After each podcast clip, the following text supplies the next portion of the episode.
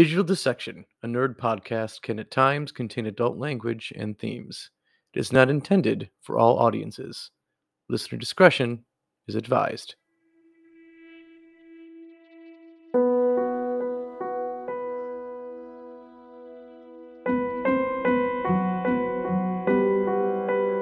Welcome to Pop Culture Legends, a mini-series from Digital Dissection, a nerd podcast. Pop Culture Legends explores the spaces in between mainstream and esoteric across the world of media. There's a lot to unbox across video games, movies, T V, and comic books. We hope you enjoy the spaces in between those spaces. Today we discuss the legend of Polybius, a nineteen eighty-one arcade game that has captivated the internet for over twenty-five years. We explore the intrigue, the rumors, and the speculation of a possible government conspiracy. Are there missing people who play the game? Were Men in Black secretly monitoring its production? Join us as we unravel the tale.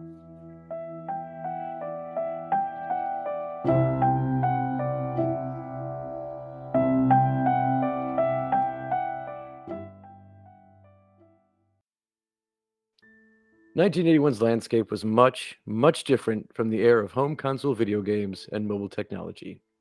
The video game industry was booming, but was entering an age where mass-produced games were quickly becoming a problem. Titles were churned out at an alarming rate, which didn't necessarily indicate quality was on the rise. The opposite was in fact becoming true, but eventually lead to a crash in nineteen eighty-three. Before that point, however, a story emerged in Portland, Oregon, where suburbs began buzzing about a specific arcade cabinet called Polybius. In an era without social media, word of mouth spread about the game due to its supposed addictive gameplay. The simplistic game induced psychedelic effects, relying on geometric patterns and colorful shapes. Despite its simplicity, it was hypnotic while being housed in a very unassuming black box. Regardless of this appearance, lines stretched around arcades as the legend grew, and fighting over who would have the next turn. Polybius didn't seem like an odd story. Pac-Man, Donkey Kong, and Space Invaders had inspired similar levels of pandemonium.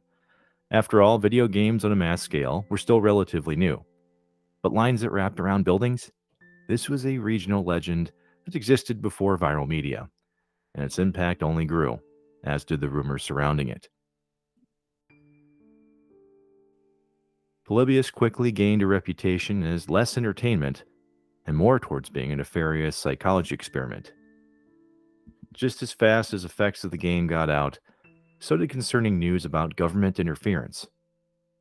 Shortly after these cabinets were installed, they were supposedly monitored by Men in Black, C I A-style types that observed those that used the ever-growing phenomena. These secretive observers were noticed just as quickly as the side effects were. Among them, night terrors, hallucination, amnesia, and other cognitive impairments. If this was indeed a government experiment, who was the culprit for its entry into the Pacific Northwest? All signs point to a company called Sineciochen, a word that seemingly combines German and possibly Mandarin. Its meaning? A combination of senses and to delete. However, this is based on similar words in the German language. What could deleting the senses mean? In the case of Bobby Feldstein, it meant an experience that he would try to forget for the rest of his life. Shortly after Polybius began appearing in the Portland area, Bobby would go missing after playing the game at his local arcade, Coin Kingdom. Bobby was a lot like many arcade goers of the day, spending a few quarters on entertainment and having a pizza slice before heading home.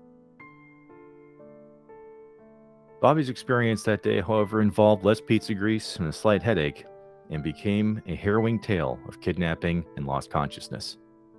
As Bobby played Polybius that fall afternoon, he reportedly told bystanders that something was wrong the longer he played the game. It became difficult to organize his thoughts, and in an effort to find shelter, he left for his home a short walk away. Bobby recalled that as he made the difficult trip home, He was followed by figures that resembled those who had been witnessed monitoring these machines. These supposed men in black had tailed the young man to his home, and shortly after he arrived, temporary paralysis took over. Before blacking out, Bobby recalls being apprehended by these unknown pursuers. He would awaken roughly sixty miles outside of Portland, left restrained in tunnels built beneath deep forest far past the city to the south. He was joined by another boy who never shared his name, but together the two would launch an escape. In their hurry to leave their captors, Bobby lost sight of his badly hurt companion, and instead continued onward to find the nearest highway. Shortly after being discovered, Bobby would return home to share his story. And as fantastic as this all sounds, there is just one major problem with Bobby's story. No one believed it. Polybius cabinets would disappear just as quickly as they arrived, and its place in pop culture history would be cemented forever. Even Ready Player One's author, Ernest Cline, would incorporate the legend into his works, and YouTube would see endless creators cover the story. Given all of this, and Bobby's telling of the events, and all of the buzz surrounding it, there's no way this story could be fiction. Or could it? So how does Feldstein's story keep coming back? Why is it that after all these years, we keep revisiting it time and time again? The story of Polybius persists because, well, it appeals to the interest we have to explore the unknown, as well as its true crime vibe and mysterious copypasta elements. It's also entirely fiction.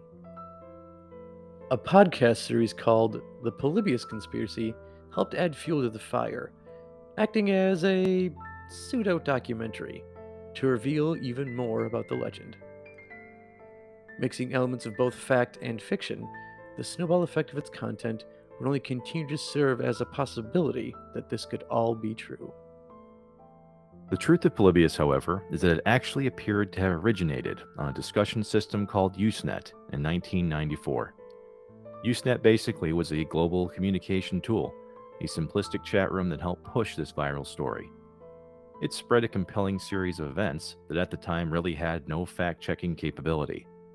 It was the equivalent of vintage computer ghost stories, passing from digital campfire to campfire, much in the same way that all good rumors do.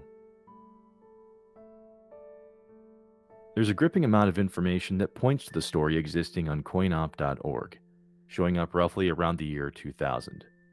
It claimed that Polybius had a copyright date of nineteen eighty-one. However, this is an unsubstantiated report. No such copyright exists or has ever been registered. The coin op dot org information all follows this same cadence. While someone kept a quote-unquote record, that in itself does not indicate truth. The now-defunct GamePro magazine would go so far as to print a story on Polybius in two thousand three. The owner of coin op dot org, Kurt Kohler, provided the same information to the gaming publication, further pumping life into the speculation behind this decade-old story. So how could a story like this truly exist? How could it manage to breathe life even now, almost thirty years later? The truth is the video game industry has faced many controversies over the past four decades. It endured Supreme Court scrutiny and parental discretion warnings. Plus, the idea of government monitoring isn't that far-fetched given the Patriot Act, the N S A, and various monitoring groups post nine eleven. Writer Brian Dunning, host of the Skeptoid podcast, attributes the legend to a real-life event where arcade-goers suffered migraine headaches after playing Tempest, a nineteen eighty-one game that relied on similar three D graphics, a geometric design that the Polybius legend is based on. Portland native Catherine Despira also spoke out against the legend of Polybius in an extremely detailed and compelling view of the story. Despira's time as a video game historian also attributes Tempest as a culprit, and real-life government monitoring as a basis for the myth. The blend of fact and imagination appear to be all that we need for this to catch fire, as these events occurred in a real-life arcade in the Portland area. Additional life to the legend could be attributed to the Mandela effect, and while there may be many claims of those who have played Polybius during the eighties, it's likely they played the aforementioned Tempest, or even Cube Quest, games with profiles that resemble the unassuming black box.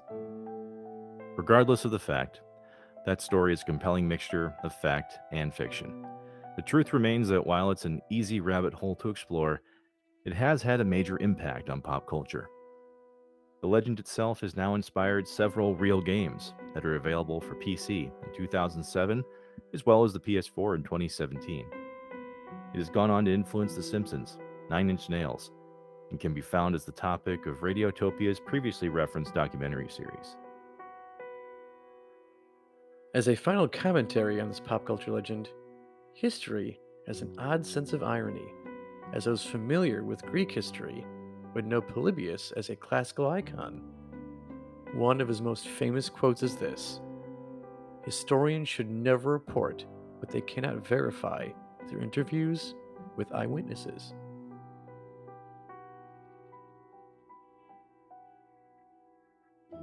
And with that, we hope you've enjoyed this episode of Pop Culture Legends, a digital dissection miniseries. Be on the lookout for future episodes as we explore the relative unknown, as some of the best stories lie just outside mainstream periphery. If you like this short story, why not like, subscribe, and comment as part of the digital dissection community? Follow us on Facebook, Twitter, Instagram, as well as our dynamic content on YouTube. Tell us what you think. We'd love to hear from you at digital dissection podcast at gmail dot com. Until next time, keep on dissecting. A- and stay away from questionable arcade machines.